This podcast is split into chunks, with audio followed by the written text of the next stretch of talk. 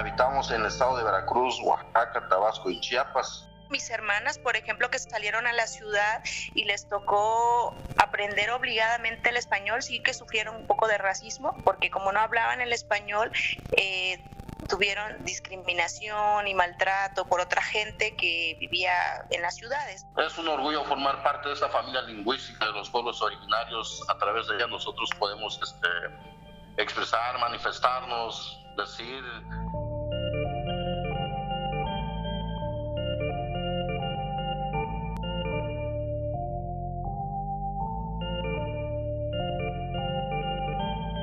Si alguien vive el racismo día a día, la discriminación día a día, pues son esos pueblos originarios. El racismo suele colarse muy a menudo en las conversaciones cuando se habla de México, un racismo el cual los mexicanos sufren y del que son víctimas, sobre todo cuando viajan o emigran a sus vecinos del norte.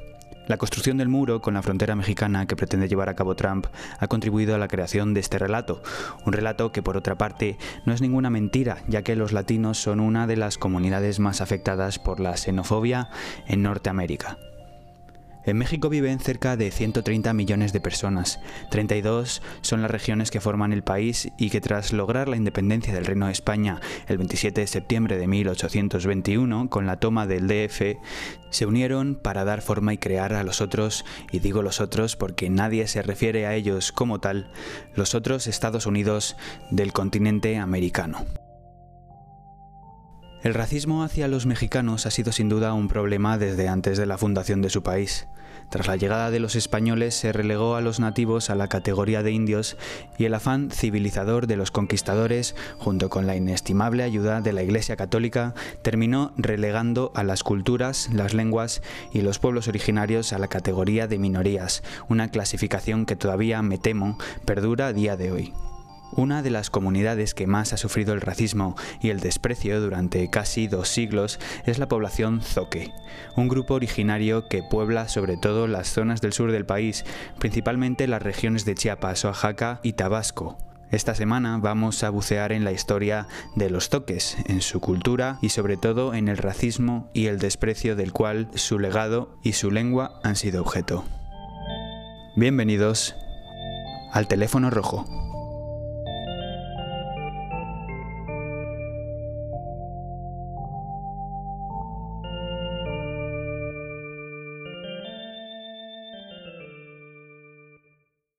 Chiapas es una región del sureste mexicano que colinda con Guatemala. La persona que acaba de hablar se llama Isaín Mandujano. Isaín es periodista, es corresponsal en Chiapas de la revista Proceso, una de las revistas más reputadas de México, y es también colaborador en Chiapas Paralelo.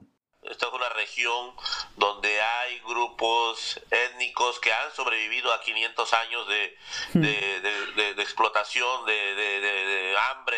Es aquí, precisamente, en Chiapas, donde habita una gran parte de la población zoque que todavía vive en México. Los zoques son un pueblo con más de 2.500 años de antigüedad y se caracteriza por ser probablemente uno de los primeros pueblos que comenzó a desarrollar técnicas agrícolas para poder subsistir. Pero, como ya sabemos, no solo de pan vive el hombre. Tenemos literatura, tenemos artes. Tenemos el privilegio de contar esta semana con 2 integrantes de la comunidad zoque, y esta es una de ellas. Mi nombre es Mikeas Sánchez, soy de Ajuay, Chapultenango, Chiapas, México. Soy escritora, soy activista, defensora del territorio zoque, soy maestra también, y pues mucho gusto. México, a diferencia probablemente de la creencia de muchas personas, no es un país especialmente racista. Así lo demuestra la última encuesta de valores mundiales que se publicó en el año 2013, donde México no es uno de los países más racistas ni de Latinoamérica ni del mundo. Curiosamente, en este informe, países como Francia, China o Japón están por delante de México en esta materia, es decir, son países mucho más racistas, donde la xenofobia está al orden del día casi. Pero aún así, Mikeas relata cómo parte de su familia, incluso ella, han sufrido racismo. Y no es un tipo de racismo como el que podemos pensar normalmente, que suele ser motivado por el color de piel de las personas, sino que es un racismo distinto. Mis hermanas, por ejemplo, que salieron a la ciudad y les tocó aprender obligadamente el español, sí que sufrieron un poco de racismo, sobre todo lingüístico, porque como no hablaban el español, tuvieron discriminación y maltrato por otra gente que vivía en las ciudades. La lengua. Hablar un idioma distinto. Ese parece ser uno de los principales vehículos del racismo en México. Y el problema es que en estas comunidades indígenas, los padres, a consecuencia de este racismo que ellos han sufrido, han dejado de enseñar la lengua a sus hijos, porque consideran que aprender el español o el castilla, como describe Isaín, el periodista que hemos entrevistado, es una puerta a un futuro mejor. Es una lengua que les puede brindar más oportunidades que la suya propia. Y además tienen la sensación de, cuando la utilizan, de estar como anticuados, de estar desfasados, de pertenecer a otra época. Eso lo asimilan con este proceso de occidentalización, de transculturización, de modernización, entre comillas, ¿no? El racismo lingüístico es una de las formas de racismo más peligroso, ya que no afecta directamente al individuo, sino que afecta a la cultura y al legado de todo un grupo. Y esto es precisamente lo que dice Mikeas, aunque también se muestra muy esperanzada de la importancia de las nuevas generaciones, unas nuevas generaciones concienciadas y que están al tanto de la existencia de este racismo. Lo que hace a su vez que los jóvenes se muestren cada vez más interesados por el legado de su etnia, por sus orígenes. Ha habido un desplazamiento lingüístico que es notable e innegable, pero también hay una conciencia de las nuevas generaciones por recuperar aquello que nos arrebataron. Entiendo que cada cultura en México es distinta, hay unos que conservan sus tradiciones mucho más arraigadas, hay otros como los yaquis, ellos nunca fueron conquistados, hay otros pueblos que fueron sometidos con mayor facilidad, en el caso de los zoques, pues sí, perdieron la lengua, pero hay otras cosas que se conservan. Entonces ese agravio histórico lo están viviendo las nuevas generaciones, los jóvenes, los niños, y vemos que hay una necesidad de recuperar eso que nos han arrebatado. La lengua zoque y la cultura zoque son una minoría en México, una minoría que a veces se percibe como si fuese algo exótico, como si su cultura y su lengua fuesen algo extraño, una banalización de su historia. Te empiezan a preguntar cosas tan absurdas como de, ¡ay, qué bonita tu lengua! ¿Me puedes decir cómo se dice te amo? ¿Cómo se dice te quiero?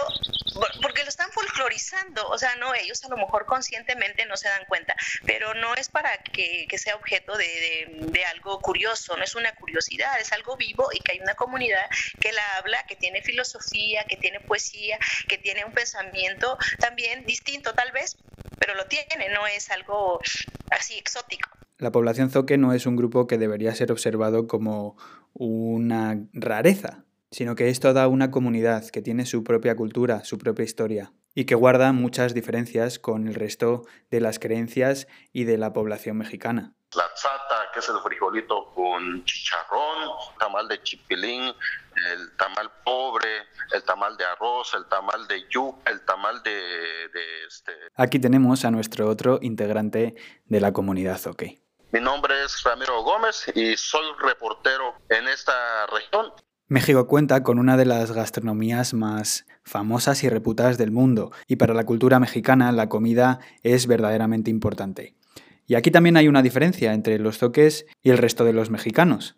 En comparación con la gastronomía mexicana, pues obviamente esas comidas tradicionales pues no se ofrecen en los restaurantes mexicanas. Estas comidas principalmente se dan en las comunidades, en las fiestas tradicionales. Muchísimo antes de que... Bueno, mi mamá me platicaba que eran comida de los dioses, comidas sagradas, comidas que les enseñaron sus mamás o sus abuelas, ¿no? Y que eso no se ha perdido. Ahora se sigue conservando eso, afortunadamente no se ha perdido. Pues ya ven, comida de dioses. Y precisamente de los dioses queremos hablar. Los zoques también tienen sus propias creencias religiosas. Una de las características de esta comunidad es su apego por la naturaleza, por el entorno natural, algo que es muy habitual en las comunidades indígenas de muchos lugares.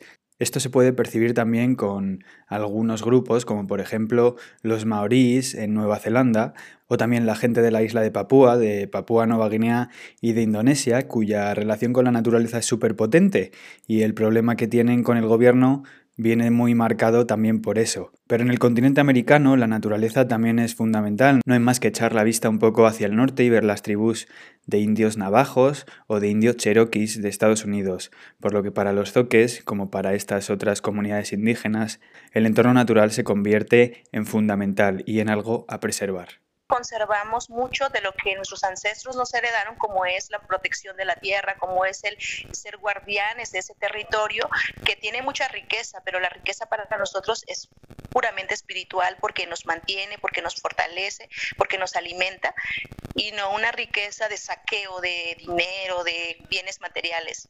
Mikeas habla de la naturaleza, de la importancia que tiene para su comunidad. Hace poco me contó que un famoso artista en México quería organizar un concierto en un volcán que para los zoques era territorio sagrado. Los zoques se movilizaron y lograron que este evento no se celebrase. Y entonces la respuesta del artista fue criticar a la comunidad zoque e insinuar que no eran lo suficientemente inteligentes o que no estaban lo suficientemente culturizados como para apreciar la belleza del evento que él iba a celebrar, por lo que se lo terminaría por llevar a Ajuay, un sitio donde, según él, sí que aprecian el arte y la cultura. Pero este no es el único ejemplo, porque también ocurrió hace poco con una empresa minera canadiense.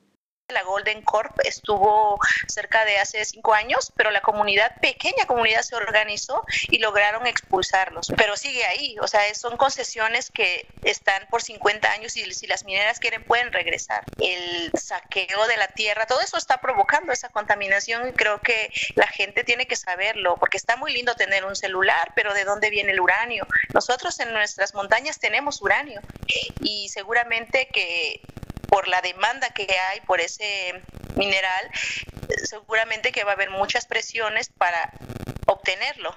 Desde la, entre comillas, civilización, todo esto, toda esta relación con la naturaleza puede verse como un impedimento o como una traba a la hora de obtener un beneficio mayor, un beneficio económico, porque muchos de los materiales que se necesitan para la producción de tecnología, entre otras cosas, se sacan de entornos naturales tan ricos como el de los zoques. Pero es que cuando una comunidad tiene una relación tan cercana y tan fuerte, un vínculo tan importante con la naturaleza, esto también se convierte en un potenciador de progreso, en un potenciador de cultura.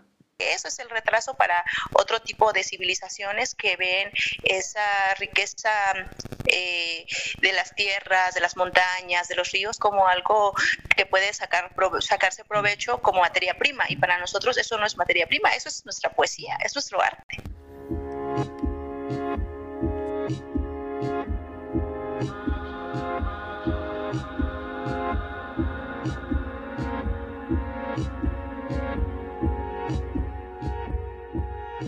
La única posibilidad que los zoques tienen para recuperar su legado y para acabar con este ataque a su naturaleza es a través de la política. La política del gobierno mexicano, una política que acabe con el racismo, que acabe con la discriminación lingüística, que preserve la cultura de los zoques y también, y probablemente lo más importante, que proteja el entorno natural en el que viven, un entorno natural que ha sido su casa y que ha sido el motor artístico de la comunidad. Pero ¿está llevando a cabo el gobierno mexicano medidas útiles para conseguir preservar la cultura de su país? Nada más se queda en el discurso, ¿no? Políticas públicas demagógicas, discursos que no aterrizan, acciones que no aterrizan. De nuevo el periodista Isaín Mandujano. Realmente en las comunidades y en los pueblos indígenas, realmente por un lado se habla de que hay acciones, de que hay apoyo, sin embargo tú vas y recorres las comunidades, platicas con la gente y no hay tal, ¿no? Realmente el Estado está fallando en ese sentido. Según ha explicado Isaín, el gobierno no ha llevado a cabo las medidas adecuadas para acabar con todos estos problemas. No el gobierno actual, sino los gobiernos pasados. Durante la historia de México no se han tomado medidas que ayuden a las poblaciones indígenas. Y sí que es verdad que el periodista describe un panorama un tanto triste, un panorama un tanto desolador. Pero la visión de los integrantes de la comunidad no está muy alejada. Ningún pueblo está bien representado en las instituciones públicas. El Estado mexicano se ha encargado de crear instituciones que son las que, digamos, ven a los pueblos como los hijos, como los que hay que orientar. Una visión y una forma de comprender las cosas totalmente paternalista desde el Estado, según describe la propia Mikeas, y que se entiende al comprender lo que el Estado mexicano hizo con el Senali tras la levantación del ejército zapatista. En el 94 se creó el Senali, que es el Centro de Lenguas, Artes y Literaturas Indígenas, que está en San Cristóbal de las Casas, en Chiapas, Y al principio Senali tuvo un gran presupuesto que le permitía organizar grandes festivales con los mejores artistas de los pueblos y tal. El segundo año empezaron a controlarles más el presupuesto, porque en el fondo no hay una credibilidad hacia que el indígena puede digamos, automanejarse. Necesita que alguien arriba le diga qué tiene que hacer y cómo lo tiene que hacer, y así siguieron las instituciones. Debe ser durísimo pertenecer a un país en el que no te sientes representado, y esto está directamente ligado con la política. Es precisamente esto, la identidad, lo que también nos interesa. Como ya sabéis, en otros episodios del Teléfono Rojo, por ejemplo, en el que hablamos con la representante de la comunidad china, hablamos de rechazo étnico, hablamos de identidad, hablamos de sentirse perteneciente a una comunidad. Y cómo no, aquí estamos hablando también con otro grupo étnico, el de los zoques que vive en México, y queremos saber también si en algún momento sus integrantes han sentido rechazo a sus orígenes. Yo no sabía que era indígena hasta que fui a la ciudad. Yo era zoque, yo hablaba zoque hasta que viví en la comunidad a los 14 años y tuve que estudiar bachillerato fuera, y ahí supe que era indígena. Yo nunca me sentí indígena, pero digo, tenía que ser cautelosa también, porque yo sí me daba cuenta que en Tabasco, en el estado de Tabasco, donde es el presidente de la República, por cierto, donde hay chontales, a los chontales los trataban mal, los discriminaban, y yo creo que a nadie le gusta que lo traten mal, que lo sientan disminuido o menospreciado. Entonces yo no negaba mi identidad, pero tampoco era algo que podía presumir por todos los pasillos, como lo puedo hacer ahora tal vez. Esto es sinceramente muy sorprendente, cómo una persona no puede saber lo que es, ¿no?, a los ojos de otro, y cómo en muchas ocasiones llegamos a fijarnos más en lo que unos piensan de nosotros que en lo que nosotros verdaderamente somos o creemos que somos. Pero bueno, una vez abordado estos temas, no podemos dejar pasar el tema del machismo. Aprovechando que tenemos a dos integrantes de la comunidad zoque, un hombre y una mujer, ya os avanzó que ellos sí que son conscientes de que hay racismo, pero no creen que sea muy distinto del que se experimenta en todos los ámbitos y en todas las sociedades de este mundo. Es un tema... Bueno, al menos parece que hemos dado en el clavo, es un tema espinoso. Generalmente predomina el machismo, pero dada por la educación que le dan a las hijas desde pequeña, las mujeres piensan que únicamente deben de atender al marido, atender a los hijos. Desafortunadamente aún las hay todavía, pero no así como hace cerca de 4 décadas. Pero sí, México, por desgracia, es un país machista. La Comisión Nacional de los Derechos Humanos de México decía en su último informe que el 65% de las mujeres mexicanas menores de 5 años han experimentado machismo.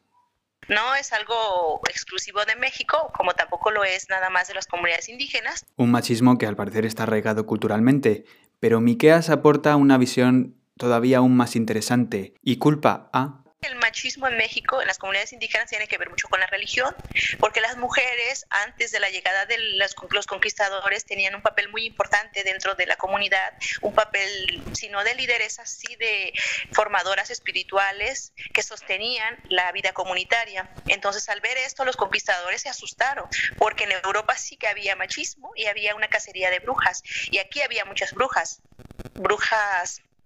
curanderas, mujeres sabias, mujeres a las que se les pedía su consejo para la vida comunitaria. Entonces se tuvo que relegar a las mujeres a hacer nada. Bien, pues ya ha sacado Mikeas uno de los temas que yo quería tratar, que era el papel de la Iglesia en todo esto.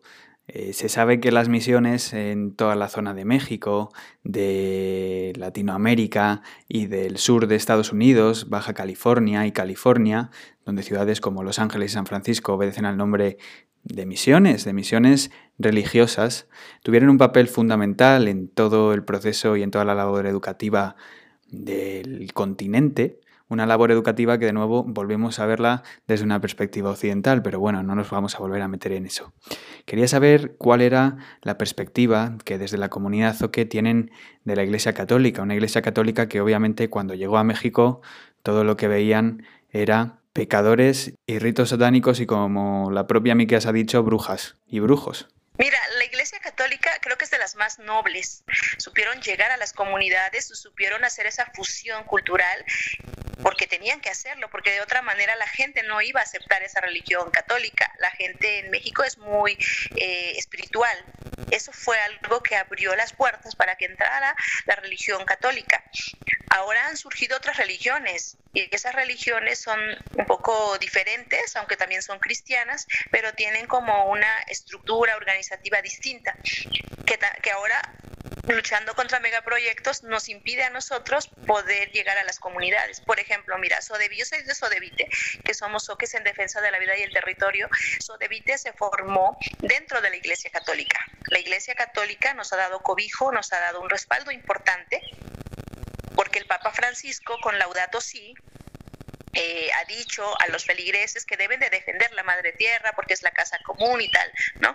Entonces, ese discurso es favorable para los pueblos que estamos defendiendo nuestros territorios.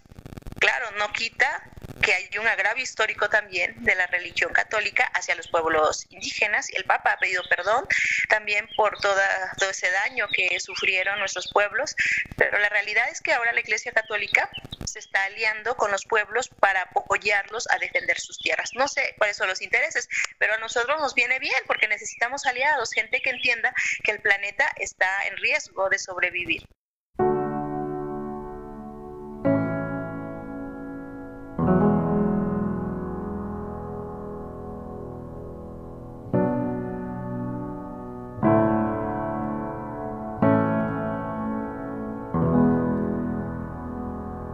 Los zoques representan una pequeña parte de lo que significa ser nativo mexicano, de lo que significa pertenecer a las poblaciones originarias de México.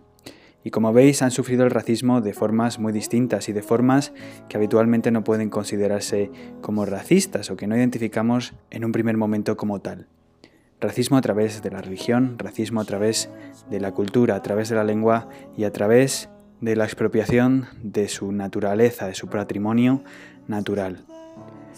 México se presenta como una radiografía del mundo, una radiografía del racismo, donde la xenofobia se extiende de norte a sur, de Monterrey a Chiapas, en un país en el que se identifica el progreso con los güeros, con los rubios, y en un país donde también el color de piel es otro de los factores que incitan al racismo.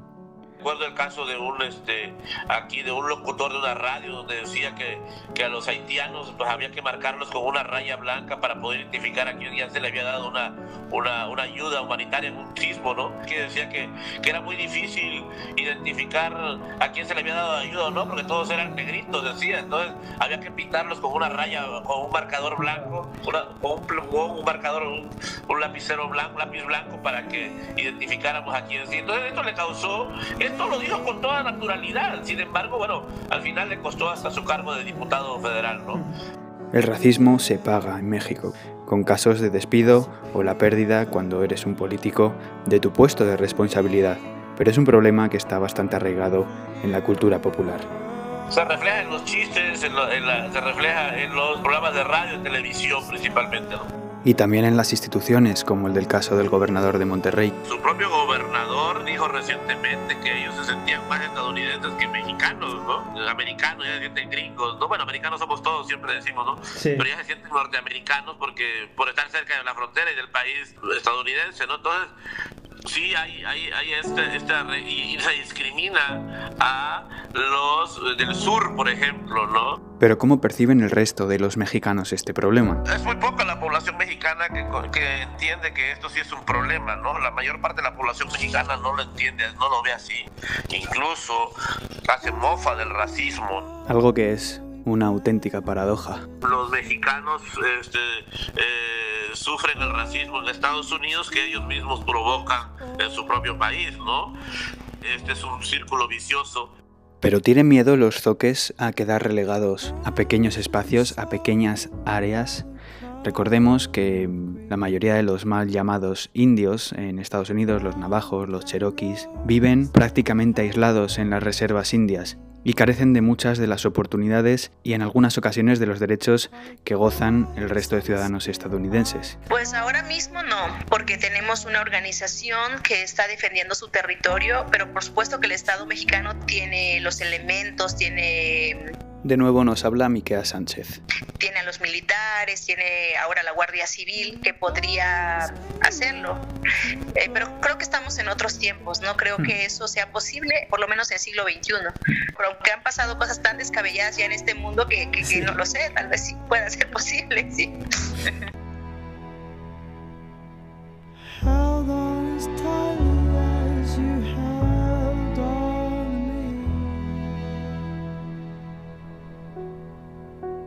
¿Y cuál es la solución para acabar con todo esto, para acabar con el racismo, con la discriminación, para acabar con la desigualdad entre unos ciudadanos y otros? Porque al final es lo que son, no importa la raza, no importa la etnia, son todos ciudadanos mexicanos y el Estado les está fallando. ¿Cómo se puede solucionar un comportamiento que está tan arraigado en la cultura y en la sociedad de un país?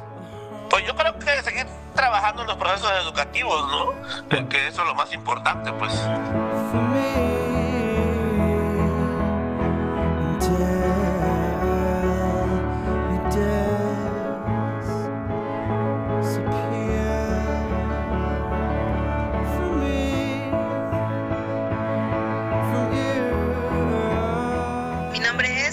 Sánchez, soy de Ajuay, Chapultenango, Chiapas, México. Soy escritora, soy activista, defensora del territorio Zoque. Soy maestra también. Mi nombre es Ramiro Gómez y soy reportero en esta región y para las radios culturales del Instituto Nacional de los Pueblos Indígenas. A ti, gracias. Yo no sé si haya salido bien. Gracias a Mikeas Sánchez y a Ramiro Gómez, dos integrantes de la comunidad Zoque y a los que agradezco que hayan decidido participar de esta entrevista y de este reportaje. También gracias a Isaín Mandujano, el periodista que nos ha guiado y que nos ha enseñado sobre México y sobre la comunidad Zoque y que escribe en una de las revistas más importantes de México, la revista Proceso.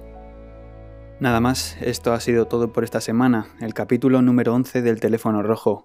Reciban un saludo de Ignacio Fernández y ya saben, si les ha gustado, denle a suscribir, comenten, denle me gusta o también compartan, lo agradecería mucho. Nos vemos en el próximo episodio del Teléfono Rojo.